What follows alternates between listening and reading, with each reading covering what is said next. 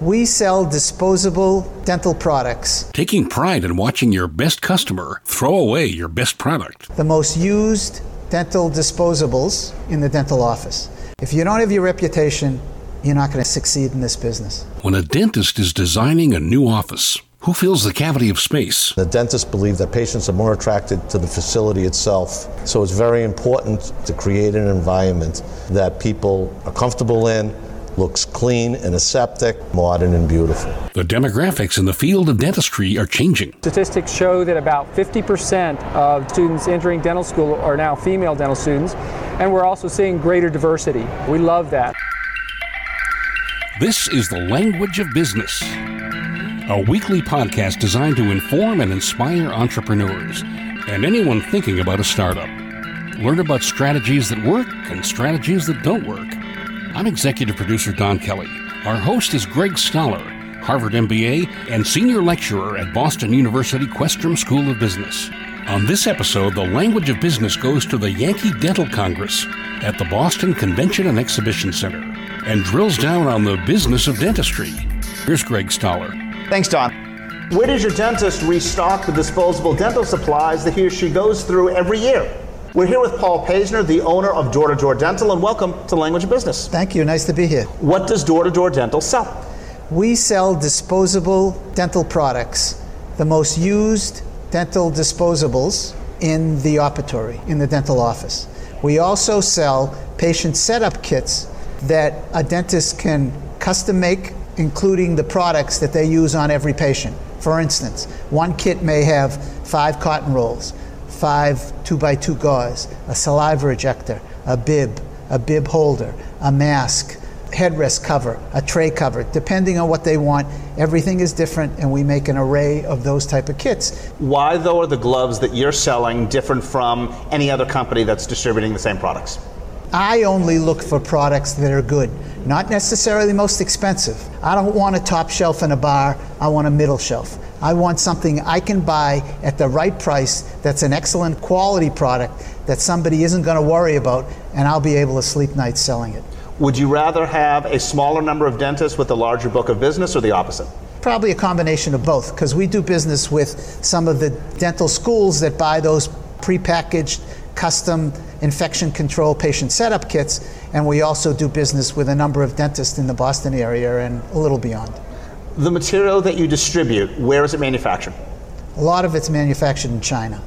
Some of it's manufactured here. But basically what we sell are the most commonly used non-specific dental products in the dental office. And are each of the products that you distribute at the same margin? No. Because some of them I have to buy higher and sell lower. Some of them are larger volume, so I can buy better and I can price it differently. What are your best and worst selling products? We sell more gloves than anything else. And our other products are spread over the whole spectrum. How do you see the industry changing in the next 3 to 5 years? I've seen a lot of consolidation where businessmen have gone in and bought practices, and they start with 1 or 2 practices, and now they're up to 25, 30, 40 practices, and they try to get the best price for their products. But we try to build relationships. We're not looking to just get somebody today and have them turn around and move someplace else tomorrow. We want to build relationships, and we adjust our businesses to do that.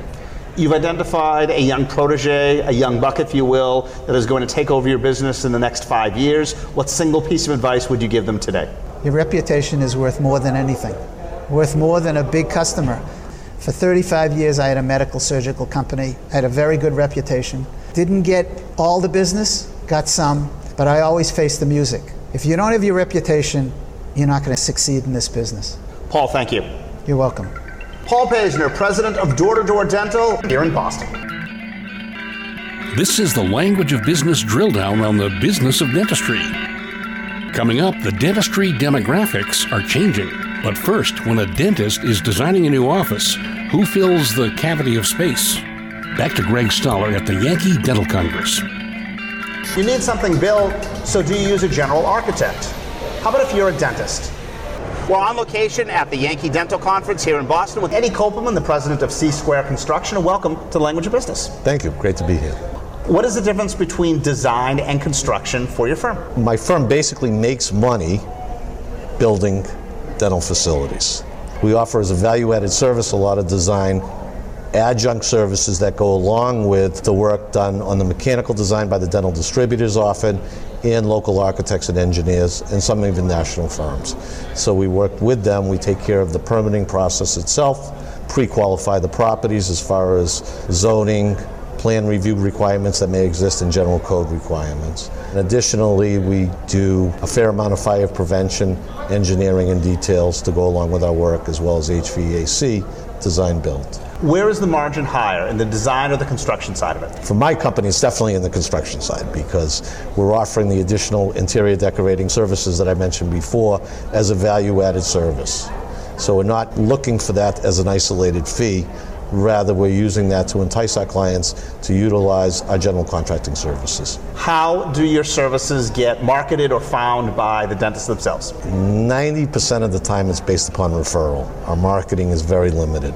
The dental industry being such a niche business, at least as construction goes, it's generally based on referrals from the dental distributors themselves, the architectural firms that service a lot of these groups, landlords, and then the dentists themselves who we've worked with and who have hopefully built up a good name with.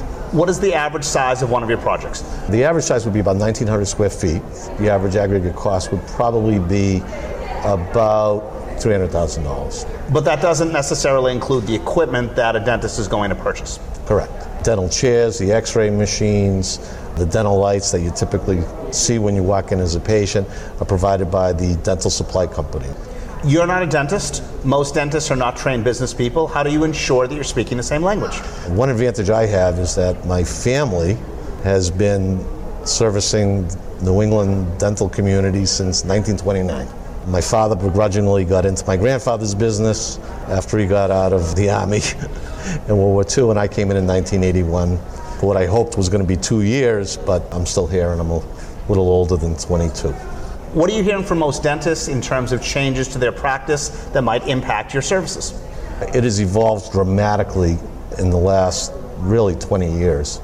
And the dentists believe that patients are more attracted to the facility itself than they were prior to that. So it's very important for the dentist to create an environment that people are comfortable in, looks clean and aseptic, is efficient, and then hopefully modern and beautiful.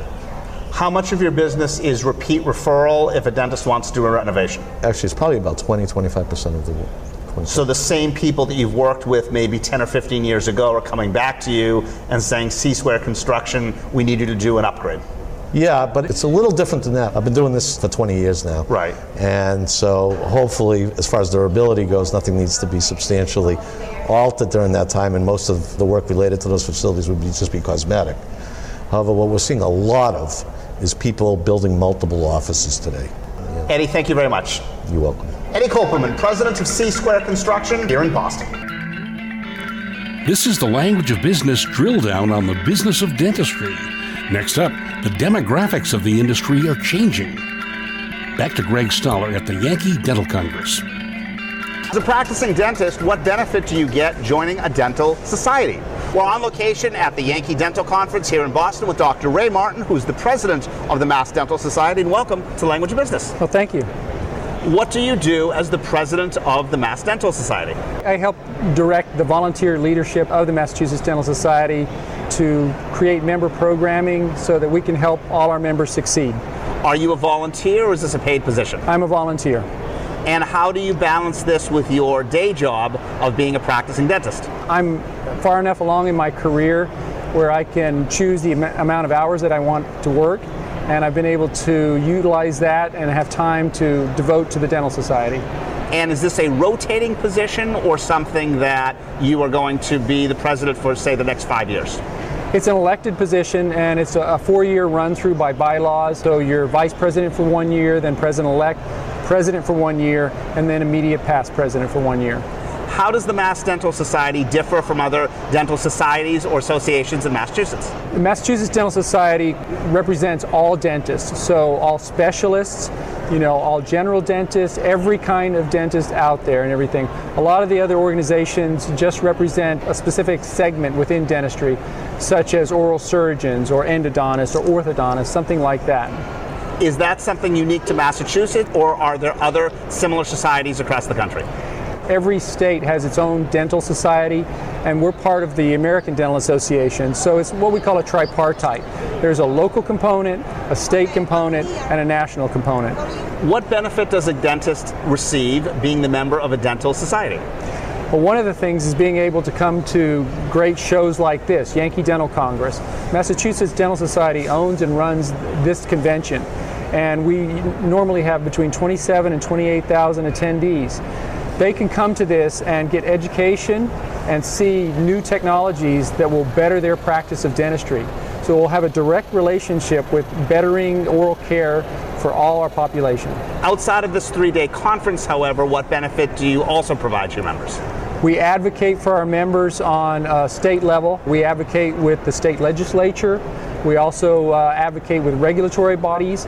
And are you providing educational classes, CEUs if you will, during the off-season outside of the conference as well? We do. We have something that we call the Yankee Institute that runs year-round. I'm one of the lecturers for that. I lecture on risk management in dentistry and ethics in dentistry, and we have a whole series of speakers that give courses throughout the year. If a dentist feels like he or she has been wronged by either a law or some other aspect, how do they proceed? Do they pursue this themselves? Do they go through the dental society, or do they do something entirely different? Well, they can certainly touch bases with the dental society, and we have legislative and government affairs component that will help them to advocate through the state, through whatever body, to find out the information of where they need to go, and then see if we have the resources to help them fight if there's been something that has detrimentally affected them. From a strategic planning standpoint, how do you plan to use your presidency over the next few years as the Mass Dental Society head? My initiative coming in was for governance change and reformatting. So our society has existed this way for over 150 years. And there are certain traditions and everything in how a society is formatted. And so I'm looking at changing those to create the society of 2025 for our new young leaders. And do you see a demographic shift in your membership right now? I do. We're seeing many more female dentists. Statistics show that about 50% of dental students entering dental school are now female dental students. And we're also seeing greater diversity. We love that. And so, but we want to create the society that is diverse in many different ways. So as a general dentist, is that sort of passé? Are you saying that there are more specialists coming down, or is there a more even mix between general dentists and specialists? In dentistry, it's very unlike medicine, and there's still about 80% or so are general dentists. So the amount of general dentist to specialist ratio is much different than medicine. And that is not really predicted to change in the immediate future. Dr. Martin, thank you very much. You're welcome. Dr. Ray Martin, president of the Mass Dental Society, and we're on location at the Yankee Dental Conference here in Boston. Coming up, planning 5 years ahead for the well-being of a dental practice and for your teeth, when the language of business drilled down into the business of dentistry continues. Our sponsor is ArtLifting. If you have a small business, or even if you run a Fortune 500 company, you can uplift the look of your office with ArtLifting. ArtLifting has over 1,300 artworks in a variety of styles and prices. You can buy them or rent them and switch them up on a rotation every month or so. But wait, there's more. All of the ArtLifting art is by artists who are homeless or dealing with disabilities. So you not only brighten and uplift your office, you're helping local communities across the USA. To learn more and view the collection, go to artlifting.com. This is the language of business drilled down into the business of dentistry. Once again, here's Greg Stoller. Thanks, Don. How much time does a dentist get to focus on the non-medical aspects of his practice? We're on location at the Yankee Dental Conference here in Boston with Dr. Jeff Lowenstein, and welcome to the Language of Business. Thank you. It's a pleasure to be here. You are a practicing orthodontist. Yes, I am practicing. And how much time do you get to spend on non-medical aspects of what you do? I would say I allocate about a half a day every week just to do inventory, looking over insurance, looking over everything except working actually in the mouth. How about strategic planning? Strategic planning, we probably get together, my staff and I probably get together once a month just to look over everything, how we are doing, where we're going, what techniques there are. So I would say about once a month, which is not enough time. Are you focused on generally the next 6 to 12 months or the next 3 to 5 years? I focus probably the next 5 to 10 years in that we're trying to get everything in place so that the practice runs smoothly. And what would need to be in place 5 years from now? What we're looking at are the newest orthodontic techniques, the newest equipment, and that changes every month now. So we're looking always to upgrade what actually we are using to treat all the patients. So do you consider yourself, licensure notwithstanding, to be a dentist or a business person? I'm a dentist first, orthodontist first, and I try to do as much as I can on that other side of the practice, but you know, I have a good accountant, I have a great lawyer. I can't do it all by myself. But when a patient's sitting in the chair... I have to do it by myself.